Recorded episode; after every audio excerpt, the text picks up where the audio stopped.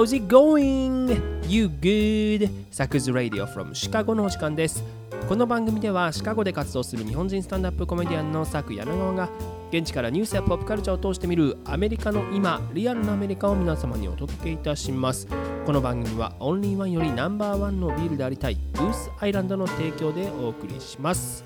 本日もお相手ははい、私進行役サイコです。よろしくお願いいたします。はい、そして私、雨男だったみたいです。佐久柳川です。ということで、雨男と申します。よろしくお願いいたしまはい、す。お願いします。雨男？らしいね。あ、そう。気づいてなかったんやけどな。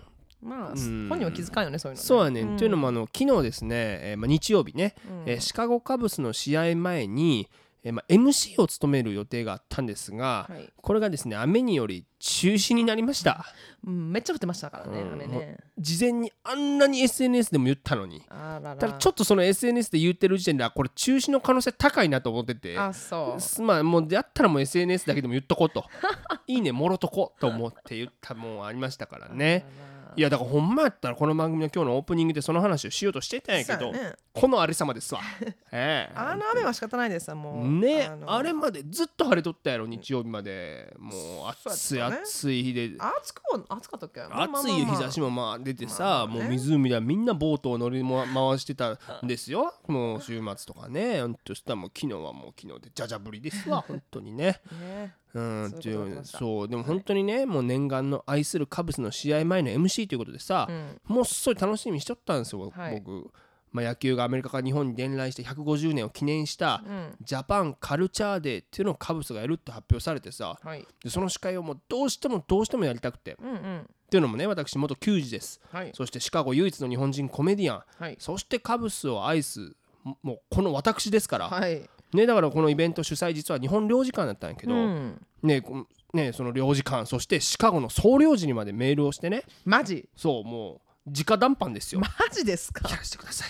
やらせてくださいって必死じゃないですか。本当に必死にやっあてで決定したんですよ。実現者がすごい、ね。もうそんだけ熱意があるんでしたらっつって。あら。ありがとうございます。ありがとうございますっていうことでねだからこの番組でもさ、はい。そこにつながるように、うん。だいぶ前からもうアメリカの各地の球場で150周年記念イベントやってますよって報告してきたやんほほら、まあまあニューヨークがさ、はいはいニューヨークはニューヨークとは大使がメッツ戦で投げようとしたけど、あったあったあったマックス・シャーザーに無視されて投げられんかった、ね。はいはい。そう。でやったでしょマッドマックスの話。あんなニュースやったのも全てはここにつなげるためやったんですよ本当に。種まきやったんや、ね、種まいたよ、はい。本当に。だからこそこっちも最大限の準備をしていかなあかんと思ってね。はい。当日日本文化としてさ、うん。太鼓とかエイサーのパフォーマンスがあんねんけど、うん。ああいう野外でのパフォーマンスの場合さセッティングとかにこう時間がかかってる間に、はい。お客さんもどっかに行ってまうこと多いやんか、そうやね。芝生の上とかで言ったらさもう他のところでじゃあちょっとビール飲みに行こうかとかそうやね。ね多いやろそういうこと、うん。だからそ買いに行こうこをとかねつなぎ止めなあかんかトイレ行こうとね。うんその間を持たすためにもなんかこうじゃあ僕クイズ作ってお客さんに言おうと思って、はいはい。そんなんとかいろいろカブスのうんちくを自分で調べたりなんかしてさ、原稿作ってたのよ。うーん。これまでカブスでプレーした日本人は何人でしょうか？みたいなあさ。あなるほどね。うん、でもまあ天気予報見てたらずっと雨でしたわあーこれやばいなと思って、うん。だからもうてるてるさん作ったっすよこっちも。久々に。うん。あんだけふえ逆さにした？もしかして、さいやもうめちゃめちゃあれなんていうの？輪ゴムでクッてとうん、頭上にしたちゃんと。上にした本当に。タコさんウインナーみたいな形のままでやりましたよ。ほんならまあこれですよ。あそう。雨も雨、うん。うん、もう雨雲レーダーの逃げ場がなかったよね。あれだってもうフラードワーニングうちら来たもんねこの洪水。しかもそれ僕日本語の設定にしてたからあそうなんや。鉄砲水って書いてあって久々にあそうやって聞いたなくるんや。鉄砲水。はいはいはいはいね、まあ、中止ですよ。まあでも本当にこればっかりは仕方ないというか、まあ天気とね、人の心は移ろいゆくものやし、うん。どうすることもできないですよ。う、うん。ん天気秋のなんとかはと言いますが。そうですよ。ねはい。まあそれ知らないけども。うん、まあ僕の太陽はとにかくいなくなってしもたなと、はい。うん。な何輝いてたのにな、ね、昔はね、眩しく僕を照りつけてくれてたのになと思って。でもね、これもきっと全部僕悪いんですよ。悲しませてしまったから。え本当に心から愛しているのはもうカブスなのに。最近この番組でもさシアトルマリナーズの話とかサンディエゴパドレスの話してもたでしょ。うん不安にさせてしまったんだろうなっていうのを思いますよ。何を？何うんまあ、だから一度さこれで不安にさせてしまったらもう簡単に心を取り戻すのって難しいやんか。えはい。そう心に灰色の雲がかかるでしょ？でそれがやっぱ雨となって降ったのかなとやっぱ思うし、ああなるほど、ね。まあ、本当にそんなつもりは僕なかったで。でもなんかどこかでもしかしたら見返りを求めていったのかもしれない。はい。というかまあ少なくとも相手にはそう映ったのかもしれへんなと、相手。うん。はい。だからただこう純粋にもっと愛せればよかったのにとでもねそんな中でもカブスも向き合おうとしてくれててん僕に。チームが不安定でも。はい。ね、向こうが不安定な時でも必死にこっちに微笑みかけようとしてくれてさ。だから僕もその思いに必死に応えようと、はい。そしてもう一度僕に微笑んでくれるように、うん、僕だってありったけの愛を注ぎましたよ。1000ドル払って愛は組んだりまで出かけてさあんななんかフィールド・オブ・ドリームスゲームのなんかね見ました？あのガキと。クソガキと。ね。はいでもはいやっぱりなんかそこにもこう見返りをっていう風に思われてやっぱそういう糸井重里じゃないようなその見返りを求めちゃいけないっていうのがなんか出てたのかなとかも思うし。ねだからまあ僕たとえ夜どんなに忙しくてもどんなに夜忙しくてたまあたとえ試合が見られなかった日でもはい。朝起きたらまあ前日のカブスの試合を見てうん。うん向き合いましたよ。はい相当時間かかるよ。朝そうやって起きてまずそうそれをやるっていうことは。そうですか、うん。はい。でもやっぱり少しずつこうすれ違って。まあでも本当にうん。でもこれ全部全部僕が悪い。もうやっぱ気の迷いでねサンディエゴの話なんかするから、あんなどうでもいいチーム。そんなこと言っちゃダメですよ。いやもうさあなたは見に行ってるから無駄に。いや私ダルビスさんですから。あだからそういうふうにそのまあダルビスさんね元カブスにいましたから、そうでしょ？まあだから元カノ元彼ですよ言うなれば。元彼の話をこの番組でもしてしまった。それは 僕がうんまあよくなかったのかなと、まあ、あとたまに阪神のユニフォーム着てうん。コンビニ行く時とかあったけど、うんそまんなことしとった？あ、いやまあ私服ですよ僕の。いや阪神のユニフォーム勇気いるであれ。でもまああれはカブスとしてはどう思ってたんだろうなっていうことそこにまあ僕気づくこともできなかった。だからきっと僕の知らないところで流した涙もあったんだろうな誰っていうのは。カブスが？はい。うん。だからやっぱり、まあ、その日の昼過ぎに、まあ、中止の連絡が来てさ。うん。まあ正直心のどっかでは分かってたことではありましたけど、はい。まあ、でも悲しくて。うん。なんていうかまあやりきれなくて。うん。傘もささずに降りしきる雨の中街に飛び出してさ。それは嘘でしょ。いや本当にもう冷たい雨でしたよ。夏も終わってさ冷たい雨に打たれながらうん。心にかかってきた曲は、徳永英明の「レイニーブルー」です。レイニーブルーもう終わったはずなのにレイニーブルーなぜ追いかけるの？あなたの幻消すように私も今日はそっと雨。もう一曲言っとく？中西康の最後の雨。行くの？行くんですか？本気で忘れるくらいなら泣けるほど愛したりしない。誰かに取られるくらいなら強く抱いて君を壊したい。あほどいた髪を広げて僕の夜包んだ優しい人さ。不安な波にさらわれる砂の城怖くて誰かを求めたの。強がりだけを覚えさせたね。これまだ続きますか？もう一曲。あ もう続きますか？もう大丈夫です。あそうですか。はいやーだから本当にさこうなんか人の心と、うん、天気っていうのは本当にどうしようもできないっていうことはいやね、何の話だってんですか今。の うん、ただ実はですねはい。やっぱり思いが届いたのかなこの僕のうん。純粋な見返りを求めない、はい。糸井重里的な思いが通じてですね、うん。えーカブスがもう一度チャンスをくれました。あ9月29日はい。またこのジャパンカルチャーデーがあ延期となって行われることになりました。よかったじゃないですか。ありがとうございます。ただど平日です。ね 大丈夫です。木曜日の午前11時からという。午前か。い。やでも大丈夫です。カブスファン皆さんあの来てくれるから、うんみん。なプータローだと思います、来る人は。かリモートね。リモートですよ。リモートワークフロムホームですよ、うん皆さん。はい。だからねそういう方が来てくださるということを、えー祈りながら今週も行ってみましょう。最初のコーナー。Goose Island Presents What's Happening America? さてこのコーナーでは毎週今起きているホットなアメリカのニュースを独自の視点で皆様にお届けいたします。政治に文化そしてちょっとバカなニュースまでアメリカの今をランキング形式でお伝えいたします。ということでスポーツで言うとですよ、うん。えー今週ついにアメリカンフットボールが始まりまして、はいはいはいやってうんましたね、ね、だから、えーまあ、今週から、えー18週間にわたって17試合かな、行われるわけなんですけれどもだから年明けまでだよねそのプレーオフを除くと。そうですね。まあ、プレーオフ除くとって言ってる時点でこの我々のシカゴ・ベアーズが、えープレーオフ行かないというなんかこう前提で喋ってしまってるんですけどいやいやいやいや。行くよななんか今年いいらしいんですよあ、そう。でも強いらしい昨日買ってましたよ。そうなんですよだから今日もなんかサイコさんあれだよねベアーズカラーのオレンジ着てますよねそうですそうです。ねうんもちろんです。ねだからなんかしかもあんだけさみじゃじゃぶりの中でもさもうもうベアーズファンみんな総立ちで応援したやろそうね。うん、これしかもその去年去年結構いいとこまで行ったサンフランシスコ 49ers が相手やったじゃないですか、でそこを逆転で勝ったっていうのはなんか今年期待していいんじゃないですか？そうだ10対0からねあ、結局そう。10対19にまでしましたからこれ期待できます。ねえでももうびちゃびちゃやったけどねみんないやもうだって選手も。なんかね あのあの芝生でシャシャーってこうなんかスライディング、ね気持ちよさだったようん、なんかな10メーターぐらい行ってたよ。ねえだからまあそれはだって同じ雨ですからその野球のそのセレモニーは中止になってますから。で そうね。うんうんそうそう。あそれとあれですよ。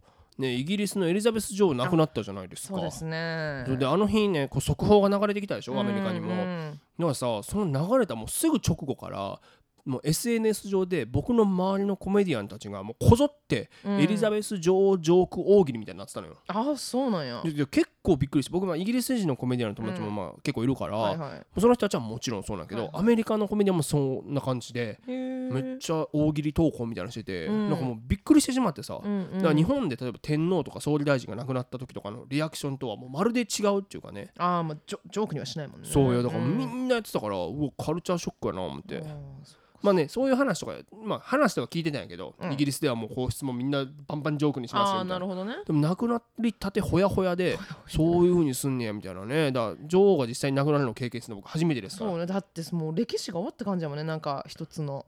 だってねな何年？1926 70年。年からそうね70年ちょっとでしょそうそう。いやーすごいですね。うん。うん。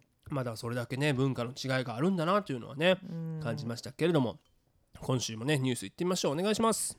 第3位カリフォルニア州の山火事。フェアビューファイヤーが猛暑と相まって拡大5日にカリフォルニア州南部のリバーサイド郡で発生した山火事。フェアビューファイヤーが猛暑の影響で大規模な火災となり多くの住民が避難を余儀なくされたほか火災活動も困難を極めているとのことです。ねえということでね、まあなんかこの今月に入って、うん。この山火事このこのねフェアビューファイヤーだけじゃなく、はい。本当にたくさんの山火事がね西海岸、まあ、特にカリフォルニア州で頻発してますけども、うんまあ、でもさこの季節、うん。のももうちょっと前からやけどさ、うんうん。こっからの季節もうこれどんどんどんどん起こってくるじゃないですか。ね、なんかまあよくはないんだけど、うん。なんか風物詩みたいになってしまっているところがあってさ、うん。ねえまあ大変なんですけれどもそもそもなんかこう前提としてですよ、はいまあ今カリフォルニア州でもここのとこずっと猛暑が続いていたわけですよね、猛暑です。40度を超える日もあったんやってそうそう。暑いでほんまな、でまあエアコンの需要がそうなってくるとね急増しますからはい。ちょっと電力が逼迫するやんか、でうん。これね停電情報サイトっていうのがあるんですけどパワーアウテージっていうサイトによると、はいはい。えーまあ、9月6日午後1時時点では、うん。少なくとも州内の2万件で停電が発生していたと。なるほどねねえだからもうかなり、えーもう電力を需要が電力需要っていうのが増したっていうことだようね。んうん、で、まあ、い以前から言われてるんですけどもカリフォルニア州では夕方から夜にかけてうん特に電力が逼迫すると。ってのも気温まだ高いやん下がりきってないから。なんだけど日光、まあ、もう沈んで、まあ、はいはいに日が暮れてしまって、うん太陽光での発電はできなくなってるからっていうことなのあーなるほどでで電力網の運営機関カリフォルニア独立系統運用機関、えー、海藻っていうのかな、うん。海藻はですね6日、えーこの節電を呼びかけたということなんですけれども、もだからまずねエアコンの設定温度を26度まで上げなさいと。うん。これでもなんか日本よりあれだよね日本何度低い 27? 28かな。28度か。28度なんて暑いやん。28度なんて多分ねアメリカ人の人生活できないと思うよ暑すぎて。で。そうよ本番な、だから26度まで上げなさいと。こっち普通に22度とか当たり前のいやいやのがあるもんね21度とかですよ本当。20度とか。そうそう広いところなんて19度とかも私凍えると思ってラフファクトリーは、うん。えっ、とね、えー、19度だね。あでもお客さんがさ入って熱気でちょそんなっとことないです。寒い？寒いです。ああそあの特に思んないコメディアン来た時 本当に地うそれは獄のような。それは違う意味の、ね、でも 本当に寒いよ。だからやあ寒い。な夏場とかカーディガン持っていかないともう死んでまうもんな。だから私夏は絶対長袖着てるもん。そうやんな。もあのあ外じゃなくて室内のこと考えて。そうそうそう。だから夏そういう状況前提がある中でエアコン設定温度26度まで上げてねって呼びかけがあるってことは本当にもう電力が足りてないってことや足りてないね。うん。うん。であと洗濯機とかしね、お消費電力が大きい家電の使用も控えてくださいという要請が、この、まあ、海藻というね、えーうん独立運用機関から来たということなんですよ。うん。プラス、えー2020年実はもう計画停電も行われるぐらい,、はいはいね。もう電気足りひんくなったんやけどあの外がオレンジだったやつよね。そうそうそうそうそうね朝も夜ももうすごいそうなんですよ。怖い不気味な感じなんだった。か映画の世界みたいになった時がねねうん2020年ありましたけど、うんあの時以来の計画停電ももう行う寸前まで来たっていうことがねう表されてまあ、だからそういう中で、えーこの南部にあるリバーサイド郡で5日に、山火事フェアビューファイヤーというのが発生してしまったと。うん。でまあ、猛暑の中ですから急速にガーッと拡大して、はい。えー死者も出たし、うん。えー建物が焼け落ちるなんてことになってしまったんですがでもちろん消火作業っていうものももうその火が広まるスピードに全然追いつかない感じで、5日経っても消火作業は実は5%程度しか進んでいない。まあ、それもどういうふうに測ってるのか分かんないけど。まあまあね確かにどっちに。しろもう確か80平方メ80平方キロメートル以上を焼き尽くしたというところなので。にうん。まあ、もうこのとまだ今の時点でも原因というものは調査中らしいんですけども、はい。まあカリフォルニアのこれまでもちろん乾燥も大きい問題にはなってるしあとフェーン現象とかね、うん。まあ、いろんな問題があると言われているじゃないですか。うん。でこれ実はね、えー2020年9月に我々エピソード11、まあ、ちょうど2年前ですけどうん。同じようなニュースをやっなんかてるんですよ。ね山火事について話したような記憶がある。そうなんですよ。もう満を持してもう一回来ますから。2年に1回やるっていうね。世界陸上と同じペース。うん。世界2年越しだ多ったっけ？分多分。そう。でまあねでも本当に今年ももうすでに山火事ひどいことになってしまっていて、うん。っていうかもう年々ひどいことになってるよねなんか。私サンディエゴ行った時も山燃えてて、うん。車そこのそばにいた車燃えてたもんいい？いや本当に本当に。もうでもものすごい温度でしょ。近くで車燃えてる時いやだかららあの私うちらウーバーやったけどこう、うん。ディトゥアして違うあのとこちょっとねそうそうそうそう。迂回してね。うん、でももう完全に煙がすごかったから、いやすごいんですよ。それがだから日常になっちゃってるっていうところ。そうこう。だシカゴまではあんまり来ないじゃない山火事が。そうね。こんなに頻繁には、うんうん。今その西海岸では本当にまあ深刻な問題ということなんですけれどもうん。すで、に、えー去年の今の時期の2倍もの面積が焼けてしまっていると。これ面積にすると兵庫県丸々1個分ぐらいらしいねあら。ねえ。あそあなたの地元ですよ。意外と広いで神戸の人からしたら分からんかもしれうい。ないけどやな失礼な。いやいやいや 兵庫県民ですから私。三木とかさ うん木の先とかね。全部北の方全部入りますからね。全部入るってのはそうね。兵あこうまで行くねんで。なんでそんな神戸近郊で言うの？もっとさ もっと北の方のなあのさ。三田三田そうとかさ丹波とか丹波な。ますからね。ね本当なんでしたっけ？あの三田の鉄道一番高い私鉄と言われてるやつ。それ神戸の近くだな。兵庫県関係一回離れましょう。あのねうん。怒られますよ兵庫県民から。ミキとか通るよねさっきも言ったけど、うん、ミキまで近いな結局結構もっと大きいからね。広いのよ。でそれが全部焼けてるぐらい今深刻やということですようん。ね。だあとさ僕が記憶に新しいの2018年にパラダイスという町でうん。1万2000個が消失しおー500人以上の方々が行方不明となってしまったというね。これキャンプファイヤーと呼ばれる、えー名前の山火事でうんはい。カリフォルニア史上最大の被害が出たものなんですけども。俳優のさジェラルド・バトラーの家はこれで完全に焼けてしまったっていうことがねありましたけども、だからもうさ600台以上の消防車ヘリコプターも20機以上が出て、もう懸命の消火活動に当たるけどももっともっと早く火が燃え広がってしまってうん。っていうことがあったわけですよ。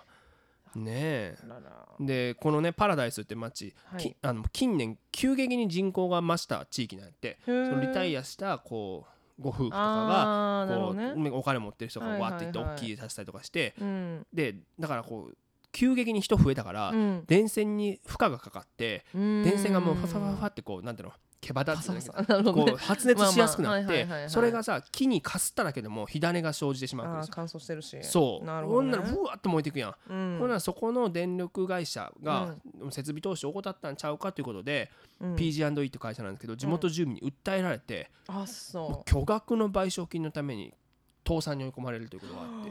でそしたらじゃあそこ倒産したらじゃあ誰がうそうこで電力会社がそうそう。っていうことでまたね問題になったりしましたけども。いやだからさ本当にパラダイスっていう名前の街なのに、うん。もう完全に焼け野原になってしまったってことがねニュースでも報じられてショックを受けたのを覚えてますけども、うん。本当カリフォルニア州干ばつというか、まあ、乾燥が今深刻な問題じゃないですか。はい。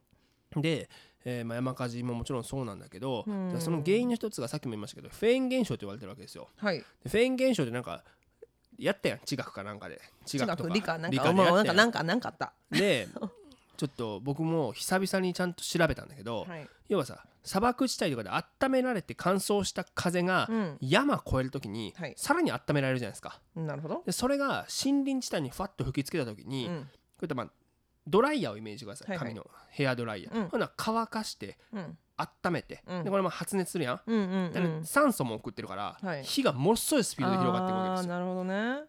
でだからカリフォルニア州って2008年頃からそれを防ぐためにうん。木々を伐採するっていう対策を、うんうんうん。まあ、州が取ってきたんやけどはい。実はこれが逆効果だったんちゃうかと言われていてほこれによって伐採された木の後に生えた草がう。うんこれ枯れ草になるじゃないですか。うんうんうんこれがさ広がるスピードをさらに速めてしまったと。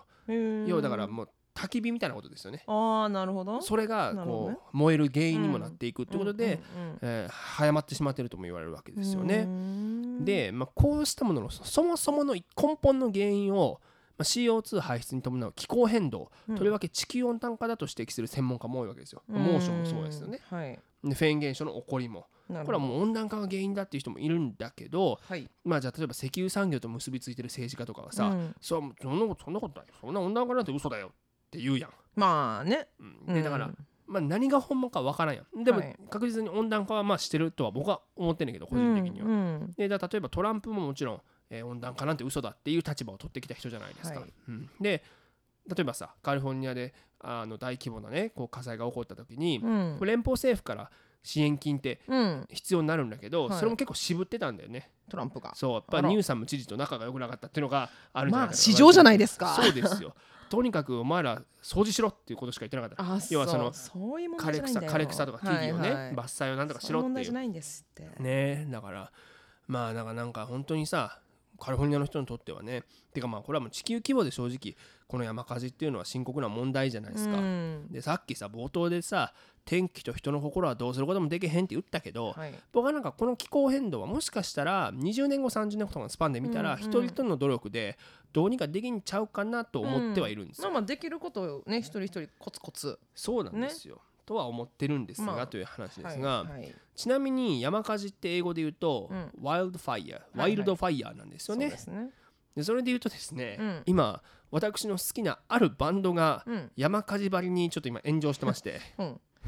このバンドアーケードファイヤーというんですよね、でカナダ出身の6人組のバンドで、うん。まあ、人気バンドなんですよ。さ今年アルバムも出して非常に良かったですあしそフジロックでもねヘッドライナーを務めたことがあるということで日本にもゆかりのあるアーティストなんですがうはい。最近ですねボーカルのウィン・バトラーという人が、うんえー2015年から2020年までの間に不適切な性的関係を持っていたということが、えー告発されたんです。あらら。それも複数の女性によって。あらららら。中には当時未成年だった人もいたという。でさその告発の中でねこのウィン・バトラーがインスタの DM でうん。この女性にセクシャルな写真を送ることを強要していたりとか。はい。あとセクスティングと呼ばれる、うんうん要はだから、まあ、エロいメッセージと思ってくださいうよ。そですね。と呼ばれる卑猥な会話を要求していたと。うん。ことが、まあ、主張されてるわけなんですながこれもちろんさやってしまったことはもう良くないことだし、もう批判されるのはもう当然だと思うんだけど、どうん。ちょっとややこしいのがこのバンドの場合ですよ。はい。このキーボード兼まあコーラスやってる、まあ、人がウィン・バトラーのワイフなんですよあサザンオールスターズみたいな感じですか？そういうことです。だから桑田佳祐さんがこう訴えられてこれ原坊さんをどうすんだということなんだけどうんまあその中でもまあ原坊さんはですねまあはい。彼がやったことはもう良くないことだけども、うん。そこをしっかり話し合ってまあねあの友人としてそして旦那としてそして2人の間にできた子供の父として彼のこれからを見守って支持しますっていうことを発表する、まあこれまあ原坊さんが言ってるわけじゃないんだけど。そうだよね。まあ原坊ポジションにあるこのバンドのお奥様。っていうこと。だから、はい。まあ、例えばアバが夫婦2人で夫婦2組で結成されてたスウェーデンのな。でももうどっちも離婚してこれ気まずなったっていうメカニズムと同じでこれは他のバンド4人はちょっとしんどいだろうなと思って。どういう顔で見たらいいのかなっていうね。そうやねだからでも今絶賛ヨーロッパツアーですしヨロヨーロッパツアー中ですし、あのアーケードファイヤーね、はい。うんだしその後はアメリカツアーで僕11月12日にシカゴのねユナイテッドセンターというところである、はい。まあコンサートのチケット買ってますから。あ。大丈夫かなこれメンタル。ちょっとお二人のなんか目く目のやりどころちょっとチェックね。どうすんやろね。あとその楽屋の配置もちょっと気になる、ね、どういう風になるのかなっていうのはねいやーでもだからメンタル答えてないかなとちょっと思ったのはさ、うんこの女の子たちとの恥ずかしいやり取りがもう公開されてしまってるんですよ。はいこれももう本当にもう恥ずかしいというかさ、うんうわーっていうもうやり取りなんだけあどちょっと読みますか。え？えーケツ穴確定でって。あ、間違えました。それ違う人でした。また間違えました。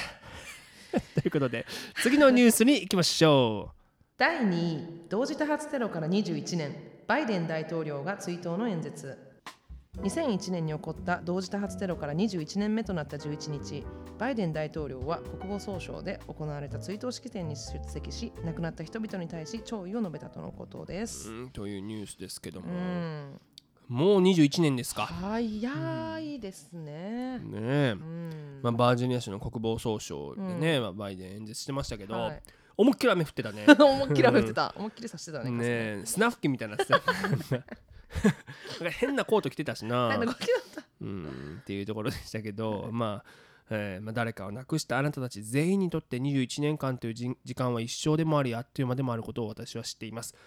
えー思い出すことはいいことです。そうした記憶は我々を癒すのに役立ちます。しかしまた傷口が開き悲しみが生々しかったあの瞬間に戻ってしまうこともあるかもしれません。ということを述べたということで。うん。まあ、これまでね、えまあ、先週の番組でも紹介しましたけどもバイデン最近の演説、えーまあ、中間選挙前ということもあって、まあ、民主主義の大切さを述べながらかなりこう共和党のとりわけこのマガと呼ばれるね、えートランプ主義の人たちに対して厳しい言葉をね投げかけてきてたわけですよ。反ファシスト勢だなんて言ってましたけども今回はまあそういった中であまりこう政治的な色を出さずにより柔らかい、えーものとして伝えているなという印象でしたけども。はい。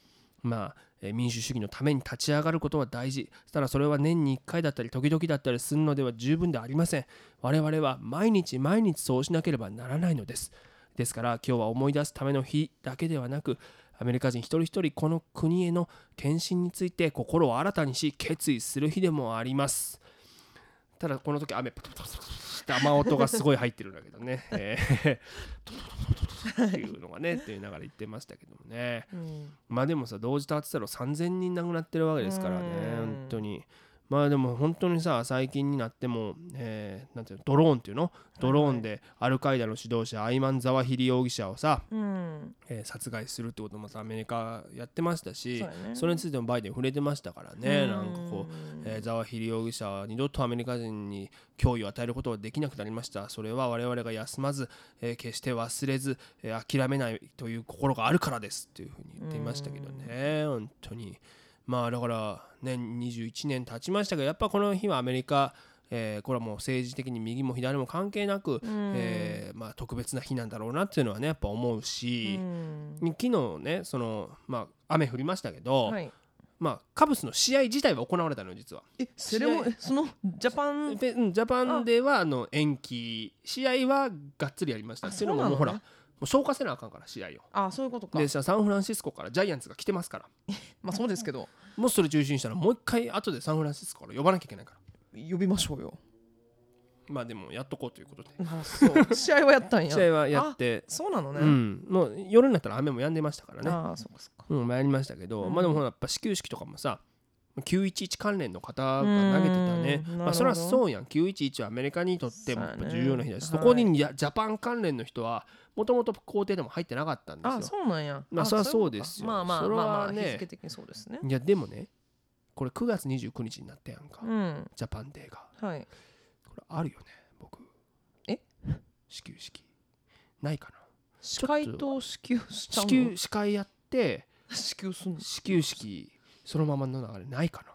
ちょっとこれあると思ってんねこれだってこれも多分総領事この番組聞いてるからあ、そう。あると思うね総領事。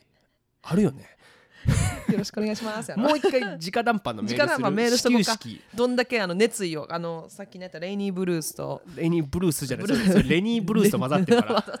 レイニー最後の雨ををちょっと引用して。そうやな、はい、やだ。から本当にちょっといやらしいけどブルペンとかで掘り込んでる画像をそれやらしいな。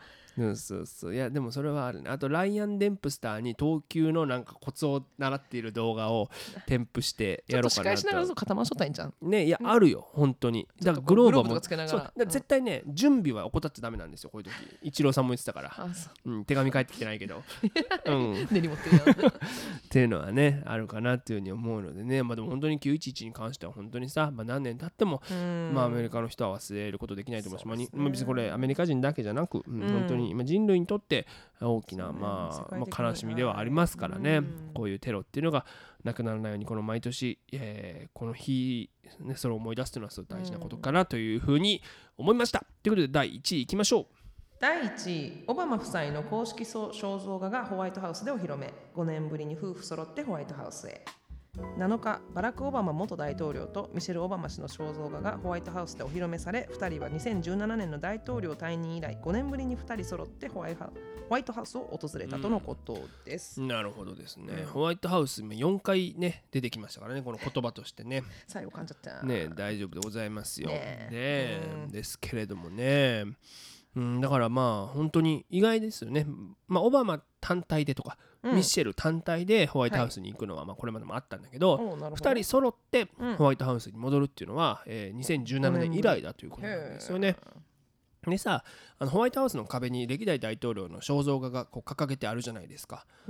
ほでこれって別に、うん、と別にマストではなかったんだけど基本的に今まで慣例としてずっとこう貼ってあったんやって。うあそうなの？でそうそうそう。うん。でそれは、えー次の大統領がうん。1個前の大統領の肖像画を飾るっていうのが一応まあ慣例としてなってたらししいのよ。いなるほど。だけどまあトランプはうん。在任中オバマの肖像画の式典を開催することはなかったと。あら。まあでも結構トランプこう見るとさうん。歴代の大統領ほぼみんな、えーペット飼ってきてたけど、うん。ペットを飼わないって言ったりとか、ね。この肖像画もあやらないやらないって言ったり大統領晩餐会出ない出ないって言ったりさ 意外とあの新しいことしてきてんだよね。まあやりたい放題。だから保守保守って言われるけどどっちかっていうと革新なんじゃないかって最近僕確信なんかねなんかええやん想像がぐらいね。ね、だから実はホワイトハウスのコレクションに、まあ、新しい肖像画が加わるのはえー2012年以来だと。当時要はだオバマ大統領だった時に1個前のジョージ・ W・ ブッシュ、はい。ジョージドジョージ・ブッシュの息子ですよね、うん。とローラ夫人のために、うん。これはもうもう党関係なく超党派で、えー除幕式を開催したなるほど。ということだったんですけれどもまあでもトランプ政権でこう途絶えていた伝統が10年ぶりに復活したってことなんだけど、うん。まあこれはだからバイデンもさ、まあ、一応主催したわけやんか、はい。これトランプのもどうやんなきゃダメだよねそしたら次そうやね。そうやろ？このだ慣例に従うんだったら、うん。トランプがだから1個宿題増やしたから2つやらなあかんわけやん。か トランプのもな。だそれはやんなきゃいけないんですけれども、はい。そうそうそう。まあでもえーまあオバマ夫妻の肖像画もやっぱ時代も変わってきますからね。いろんな手法が美術として取られるわけで、はい。こう例えば現代美術家の視点を通じて描かれているなんていうふうに言われていまして、うん。えオバマ氏の肖像画これロバート・マッカーディ氏。これ有名な人なのかねで、えーミシェル夫人の肖像画はシャロン・スブランスブラング氏スプラングさんね。はい別の人なんやね。そうだべへー。2枚描くのはやっぱしんどいですから。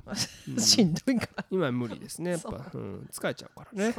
で、えーまずマッカーディ氏の方ですね。このオオバマバラク・オバマ氏の方を描いた、えーはい。人ですけれどもこれも写真をね元に、えー作業を進めるっていうことをしたらしくてですね、うん。もう後ろもう白のバッグ白の背景にはい黒スーツグレーネクタイ姿のオバマ氏をう。ん。聖地に描いたと。聖地って言葉久々に見ますね、えー久々にってこんなの日常あんまり使わなくない？使わないですね。まあちゃんと書いたということです。細かく。はい。うん。え栄養に書いた。ということです。ございます。はい。で一方スプラ,、えースプラング氏ですね、えーミシェル夫人の書きましたけども自分の作品はどんなのですかって言われて、まあ、これはあの現代的リアリズムですねという、まあ、ちょっと何言ってるかわからないですが とにかくまあ現代っぽい感じ青いドレスをまとって、えー。リアリズム強調といそううことです。はい。でホワイトハウスの赤の部屋のソファーに腰掛けていると、うん。えーいいんじゃないでしょうか。ね。えーねだからこれもともと写真を元に作ったということでね。うん。えーまあ、でもこの写真を見た、えーまあ、2人のコメントも届いておりまして、はい。まずバラク・オバマから見てみましょうか。私前々から言ってきましたが大統領というのはリレーみたいなものでこうバトンを次の大統領へと引き継いでいくものなんです。誰しも完璧に仕事を成している者はいませんがその意思やアメリカへの思いというものを次の大統領へとつないでいくということなんです。トランプへの皮肉に聞こえるよね俺はブッシュからのバトンをちゃんと俺引き継いでお前に渡したよなトランプ。なのにお前は俺のやったことを肖像画にしなかっただろこの野郎裏を裏を読んでません？それ。これはねでもあのリレーとバトンっていう言葉を聞いてなんかそんな気がしちゃったな。うん、ちなみにミシェル夫人、うん。えー私たち2人は世界で最も有名な場所に肖像画として飾られることになります。これはアメリカの自分の可能性を疑っている全ての子供たちにとって大きな意味があるはずです。この国では誰でも何にだってなれるんですっていう。これもなんかトランプへの皮肉なのかな。どこがですか？この国はどんなやつでも大統領にだってなれるなれるんだっていうことを言ってるんじゃやないですか。すごいうがった見方をしますね。これはちょっとうがってるかもしれないよね。でも本当にね、えーまあ、そういうコメントを出して、まあでもね、えーまあだからホワイトハウスに黒人の大統領として初めてね肖像画が飾られるわけですからね。まあそれは非常に大きな意味があるしこれ緊張したやろなこのし受けた人はオファーを。美術家。それは現代的リアリズムいくよ。う んこの人たち過去にその過去歴代の大統領誰が書いたとかそういう経歴はないの？もうそれは調べてください自分で。ああそ いやいや作者作者のことが知っとるかなと思って。いやー。その辺までは調査済みかと。現代美術について僕熱く語るほどなんかこうね。興味ないですか？っていうかなんかこうまだそんなワインが似合う男じゃない、ワインがいると。うんなるほどね。そうなんですよね。そうですかだからなんかこう感性をもっと研ぎ澄まさないといけないなって思いますよ本当に。大学でもなんか現代美術の授業よく分かんなかったもん。これはどう思いますかみたいに聞かれてうん。あこれはおそらく魂の隠喩ですねみたいに言ってるやつなんじゃこいつと思ってたから。何魂の隠喩と思って。それもしかも先生がああ面白い見方ですねみたいな面白くないですよっていう、まあ、ちょっと抽象的な言葉を言ったらそれっぽく聞こえるなんかちょっとアーティスティックに聞こえるからそうなんですよ。そういうとこですよだから僕はもっと具体的な言葉でね、えーやっていくっていうね この喋り手としてはある種大事なことかなとも思っておりますから、えーということで言うとですね実は今ある1枚の絵をめぐってアメリカで大きな議論が起きているんですがはい。えーコロラド州の美術コンテストに出品された作品がですね、うん。えー新人アーティスト部門デジタルアートデジタル加工写真分野で1位に選ばれたんですよね。でまあ、これ、えーシアター・ドペラ、えースパティアルという作品らしいんですけれども、うんまあ、これ実はこの作品、うんえー AI によって作られたものだったんですよね。ほ要はなんかこう文章で指示した通りの画像を生成できる AI システム、ミッドジャーニーっていうのがあるんだって。なんでもいいんだけど例えばじゃあ,、じゃあたくさんのイチゴって書いてたら、うわーってイチゴを書いてくれる。なるほどね。賢いよな本当に。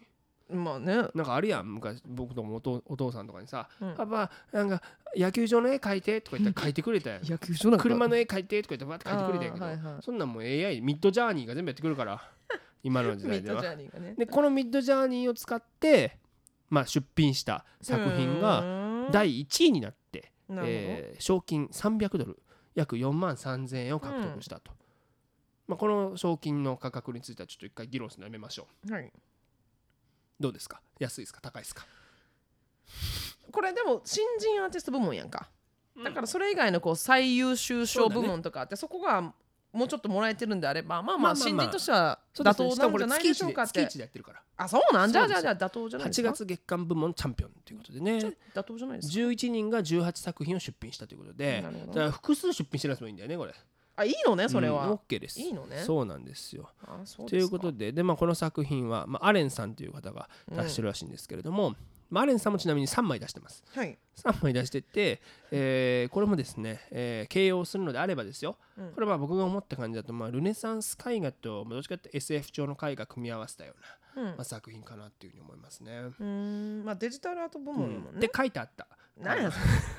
まあそんな感じなんだっれてうん、でまあこの部門においてはデジタルアートっていうものに関して定義づけがなされていて、はい。まあ、制作あるいはプレゼンテーションの過程でデジタル技術を使った作品あっていうことだった。だから別にこのアレンさん出品する際に、いうん。や僕ミッドジャーニー使ってますよっていうのはもう応募する時点で明記してたんですよ。うん。でこのちなみにミッドジャーニーってなんか一応今ねこの AI 画像生成ツールって Google なども開発してるらしいんだけど Google でまだ一般公開はしてないんだって。あそうそうだミッドジャーニーはもう誰でも使えるから。今もう我々がミッドジャーニー使ってもいいわけですよ。なるほどね。そうでまあでも、えー本当にまあそういうちょっとまあ真新しい試みだったってこともあって、うんうん。この AI は真の芸術作品を制作できるのか、それとも人による政策をただ支援するだけのものなのかという議論が今巻き起こっていまして。う。うん。ん、でもこの1位取ったってことはやっぱ意味があることだと思うんです。よね。ねだって一応その審査員がみんなで見たわけやんか、ね。プロの人たちが。うんうんうん。うん。で、えーまあ、今回、まあ、この1位取ったっていうニュースが出るとツイッターで話題になって、うん。いやどうなんですかとこの1あ AI が制作 AI が制作した作品1位取るっておかしいだろっていう怒りの声がアーティストたちから届いたということらしいんですよ、あそうなんや。えーツイートの一つですけれどもうん。ムカつくね。ロボットをオリンピックに出場させないのと全く同じ理由でムカつくねっていうちょっとなんか違うけど。うん確かにな。ロボットオリンピックに出すのとはちょっと違うよな。ちょっと違うね。だってそういうデジタルアートのうん部だからそうだから要は全部自分のその手を使って作ってないだろっていうことだと思うんですよ。でも結局デザインそのものはこの人でしょ？そうそうそう。アレンさんのものにしかもこのアレンさん的には俺80時間かかったんですけどっていう、うん、これもうめっちゃ時間かかってるし手はかかってますよっていうーことを言ってきたらしいんですよね。なんかひがみにうん聞こえることもないけどね、他のその、まあこれがでもアーティストが言ったやつそうでもちちょっとアレンさんなんかちょっといい感じで言ってますよ。まあこういうふうに議論が巻き起こるのはいいことですよね。うん。うん、でしかも技術やその背後にいる人を嫌うことよりこれがパワフルなツールだと認識する必要があります私たちみんながふてくされないで前進できるようにした方がいいのではないでしょうかっていう、なるほどね。うん、これなんかふてくされてるアーティストは余計にいやそういうことじゃいないんだよっていう。や多分このムカついたって言った最初の人は、多分もうあのね湯気出てると思うんです、うんそうですよねはい本当にね、だからまあでも怖いなと思った。これ AI コメディアン出てきたらどうしようと思ってさ僕も。だってそんなんやったらシリなんてさ今どんなことにも言ったらちょっとユーモアそうなんよ。声で返してきよるやん。そうなんだ。かあら例えばさもちろんネタはまず完璧に覚えられるやんか、うんうんうん。ミスはないよな。そうね。プラスそのお客さんとのなんていうのこれクラウドワークっていううん。客いじりもさ、はいはい。こうやじられたらこう返すみたいなのが多分何万パターンかパソコンに入れて、はいはいはい。それをこううまくことでやったらうん。めちゃくちゃ面白いのになると思うねそうやねそしたらもう勝ち目ないやんとかちょっと思いもするけど、うんうん。でもなんかさそこは大丈夫な気がする一個の理由は、うん。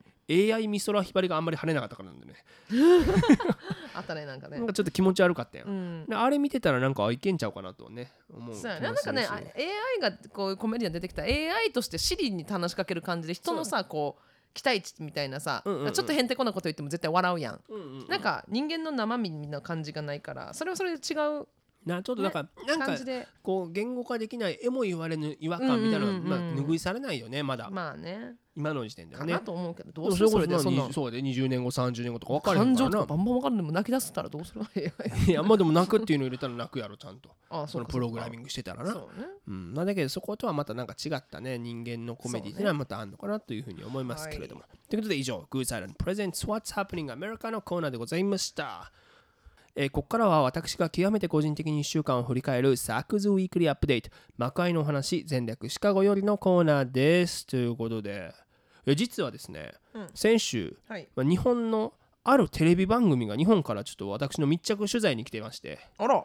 これねまだ何かっていうのは言えないんですけどまあ、僕自身にとってもまあ非常に大事な番組で、まあ、シカゴで舞台に立つところをね撮影してくれたんですけど、はい。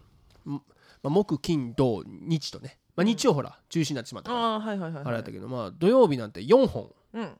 ショーやるのを撮ってくれて。へえ4本ですよ。7時半9時9時半11時やから。無理なんですよ時間的に。うん。だからもうハーマイオニーみたいなことをしなきゃいけないから、分かってますか？ハーマイオニー。これ誰にも伝わらなくていつも説明するんだけど。半前に半前にしてますよ？ハーマイオニーねあの、もうとにかくまあ簡単に言うと水曜の二限みたいなところにはい。3個まあ取りたいから、同じ時間帯に、はい。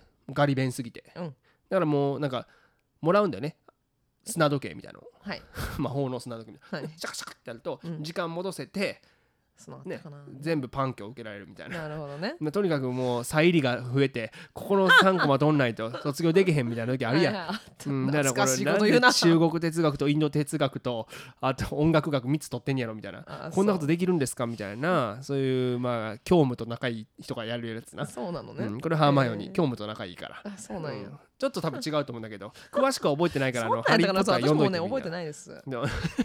まあそんな感じでウはいルトラ C でもうウーバーを利用してもう移動シャシャシャシャと駆使して。撮影来るの人みんなでウーバーでみんなで「うん はい行きますよ」っつって「はい行きますよ」っつって。うんで、まあ、結局、えーまあ、土曜日4本ぐらいやりましたね。本当に。でもねやっぱカメラの前でもね受けるね僕はね。本当に。まあ本番に強いですから本よかったです。当にね、うん。まあちょっとね緊張しましたけどうん、あと絶対にテレビで使えないネタが結構受けたね本当に。それどうするんやろそれはね余裕でカットです。あそうですか、うん本当にやっぱきついかなそれはね。ううん。ん、TPO ありますからね。TPO BPO なんかわかんないけど、TPO も BPO もありますし、うん。コンプラもはい。ポリティカルコレクトネスもいっぱはいはいい。そういう横文字が入ってきますから、ううんん。まあでもさなんかこうその中でインタビューをしてくれはんのよこう、はい。僕のこう人生みたいなこう年表に沿って、うん。でこう椅子座ってディレクターの方からこうカメラ向けられて、うん。こういろいろ聞かれるんだけどはい。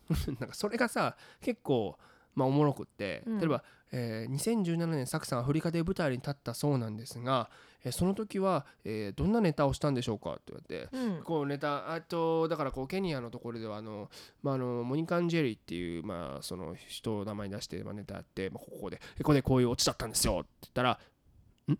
あのすみません。それはあのどういう意味なんでしょう？かえっと、そうですよね。ちょ、ちょ、多分これ解説しないと、あれなんで、まあ、モニカ・アンジェリーっていうのは、その、なんかまあ、インスタグラマーによくこうある、ちょっとこう、女性の、まあ、ちょっとこう、派手にいろいろこう、加工とかいっぱいする人の名前で、で、まあ、その人に、こう、ちょっとなんか、お金をちょっとなんていう、まあ、何かこう、騙し取られちゃってみたいな、まあまあ、まあ、そういうことなんです。はあ、そうですか。ちなみにそれは、受けたんですか？あ受けました。受けました。めっちゃ受けました。あのはい受けましたって。えーそして2019年 NBC のフェスティバル出られてると思うんですけれどもその時はどんなネタをされたんですか？えっ、とそうですあの時はこうこういう英語英語で言うと、えーこういうネタでした。あのそれはどういう意味なんですか？えっとですねえーまあこれアメリカにおいては、えっとまあ、こうこういう前提があってで、まあ、その中で僕の視点からすると、えーまあ、こうこうこういう感じだった。からこそ、えーまあ、あのこれやったら面白いんじゃないかなっていうふうに思ってあのこういうオチの意味がああるんですよ。はあ、これはあの受けたんです。受けました。これもあの非常に全受けまし然多くなってないやんもうなんかもうネタ説明したら笑いもしませんよ。ないで。すよそりゃ。非常に私ですね、えーもうなんというかもう心が折れまして。あのー僕面白いんですかね？っていうのを聞きましてディレクターの方に。僕もし面白くなかったらもう全部カットしてください。もう日本から来ていただいたのも嬉しいですけど もう本当になかったことにしていただいていいですよっていうふうに思ったしやっぱこう日本の人になんかこうジョークを説明するのって難しいしだから笑いのセンスのうんさもうアメリカのこっちのじゃない。ねいやしかもなんかそれもう僕日本でも公演してる身としてさなんかこうなんかアメリカの笑いをこれアメリカで受けてっからみたいなのが一番嫌いだからなんかこれもう正直もう英語のジョークは分かんなくていいんじゃないのかなっていう思いになりましてね。ただでさ今ねスタンダップコメディイコールおもんないもんみたいになってるじゃないですか。うんまあそいろんな人のせいで。そうなんまあだからその中でまあちょっとここから嫌だなと思ってね。まあでも本当にこの番組まあ年明けにオンエアらしいんですけどこれからも11月にも撮影入るみたいなんでね。おうんまあちょっとこれから交互期待なのかなということはね。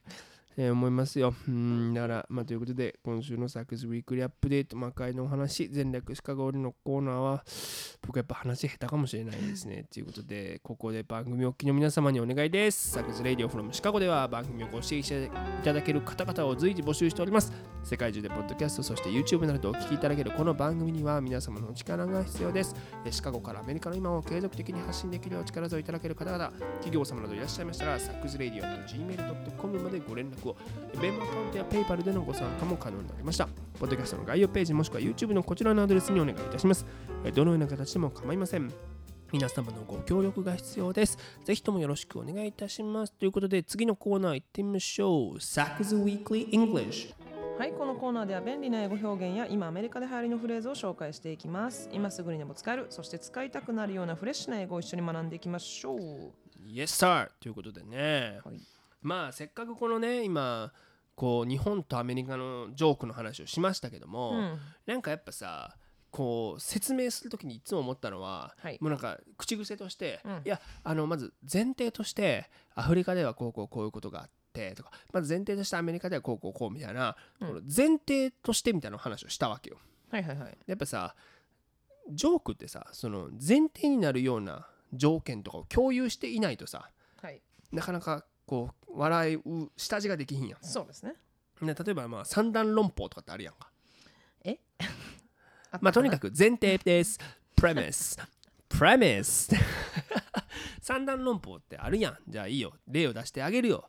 あなたは多分数学の授業受けてなかったね。受けてた受けてた受けてた。寝てたかもしれんけどせやろ、うん例えば、えー、全ての動物はいつか死ぬ。うん人間は動物である。うんってことは人間もいつか死ぬ。それどこが数学なんこれだからこれは証明の時のそれメネラーズの定理とか証明せんかった？本当に三角形の内角の和が180度あることを証明しなさいとかやったでしょ。数 学は うるさいうるさい。数学はね高校卒業とともに封印したから。いやこれ中学で習うやつや。えだからもう全全部の数学あ算数全部あのもうあの封印したんですこれはな。脳みその奥あの奥の三段論法っていうのがあるんです。そうですか。そうだからそれはなその時も、えーまあ大前提 major premise そして小前提 small premise で conclusion はい。これを挟まない。興興味ないな。興味ないやろ。あるある。すべての人間は違うわ。すべての人間はいつか死ぬっていうのはこれはコンクルージョンですよ。なるほど。そうだからこれがオチみたいになるとしたら、うん。この大前提が共有されてないとなんかもういや全ての動物は死ぬものであるっていうのが分かってないのにさはい。それはもうケニアンジョーク受けないよ、でしょ？そしたらね。はあそれ受けたんですか？受けました。あ結論は受けました。結論としては、はい、結論言ったらめっちゃ受けました っていう。滑った話も聞かせてください。あ滑った話とかないですね。滑ったことないんで、はい、滑ったことないです本当に。っていううわそのインタビュー楽しみ。ねまあね全カットかもしれないですけどね、ということでねこの前提って言葉は結構使えると思うのでね、えー使ってください。Premise premise ということで次のコーナーです。Ask サクアスクサクでは毎週リスナーの皆様からのお便りを募集しています。ご質問からお悩み、ご感想など何でも構いません。ラジオネームをお書きの上、サクズレイディオ gmail.com、サクズレイディオ gmail.com、sakusradio at gmail.com までお送りください。ということでね、えー今日も一通ご紹介したいなと思います、うん。えーラジオネームシリアナ東京さん。まず名前が嫌やなこいつ。ジュリアナみたいに言いやがってよ。あそっちか。本当にシリアナ東京ってな、えー、さきさんさやかさんこんにちは。こんにちは。こんにちは。えーいつも楽しく聞いています。自分は関西在住のサクラテスです。おややこしいな、まあシリアナ東京って言うといて、お前、関西在住なんかいないっていう話やで、もな、えーまあいいや、こういうの突っ込んでいったら、こいつの思うツボですから。えーこの夏、サクさんが読売テレビ朝の情報番組、スマタンに出るということで、楽しみに早起きをしてみました。しかし放送の中でサクさんはこのサクズレイディオの時と打って変わって真面目で優等生な印象を受けました。いい子ぶっていましたね。えーこの番組の時のようにもっと攻めていくことはできなかったんでしょうか？ということでお前はバカなのか？本当に。できるか？アホ。そんな。このま。このいやじゃあシリアナ東京みたいなことを言えると思う番組の中で朝の。東京は無理やけどさ。いや無理ですよ。朝の情報番組で。うん。こんなんねもう言えないですよそんな。この番組みたいなことはそれはそれこそ TPO がありますから。うん。それは別にチューニングしたらいいんですよ。その朝の番組朝のお茶の間の情報番組の時の顔とはい。この番組の時の顔とはい。それだからそれをさ裏表っていうやつがもしおったらさ、うんそれはもうちょっと間違ってるよチューニングしてんねんこっちやってあアコースティックでやらなあかんさ舞台やってあるしはい。もうガンガンヘビーメタルで行くとこにあるし、はいもう主ダイブする時だってあるやんかはい。でもそれはその時で、まあ、裏表っていうのは例えばこいつの前ではええ顔してこいつの裏で悪口言うとかそれはあかんではい。それはもう TPO を大事にしてこのなんていうのチューニングはしていかなうん。やないとこの伝わらないからねはい。いやとは思いますよ。だってさなんかさそんなみんながみんなずっといい同じ顔してるわけないやんか。まあね。そうですよ。なんかそれを最近ちょっと求めてる節があるやん。もうどんな時でもみんな特にこう日本とかだったらさもうひんもう貧困法制にずっとしててみたいなさね。そうはいはいいう人は面白くないんじゃないかな。なんかわかんないけどまあそういい人もいますよ。でもいい人とか悪い人とかじゃなくてなんかそれはどうなんだろうね。っていうのがね、えーありますからね。だからもうだからもうでもとにかくさうん。こうプライベートのメールとかが今いつでもこう流出する世の中になってるわけじゃないですか。今日、まあ、こいつの名前で思い出してしまったけど、はい。まあね、はいでもその中でもさ例えば最近イーロン・マスクいるでしょ、はいはいはい。イーロン・マスクが大学生時代に、うん。その時の彼女に宛てたラブレターが落札されてんのよ、うん。やめとけそんなんと。それは可愛くない？いやあとなんかねいやらしいないやらしい金のネックレスみたいなのもあげとったでお父さんが。なんかこれはねこの金の鉱山であのゲットしたやついいやん。別にええやん。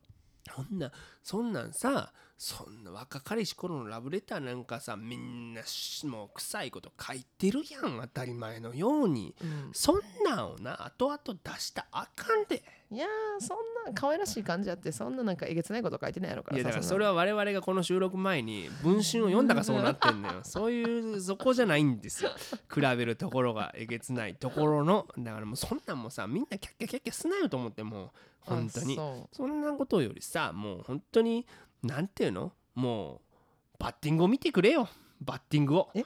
そのね LINE とかじゃなくて、そこで判断するんじゃなくてバッティングをジャッジしようよっていう、うんなるほど。守備とバッティンスグを。イングですか？そのだからそのゆっくり言うとなんか変な意味に聞こえるから。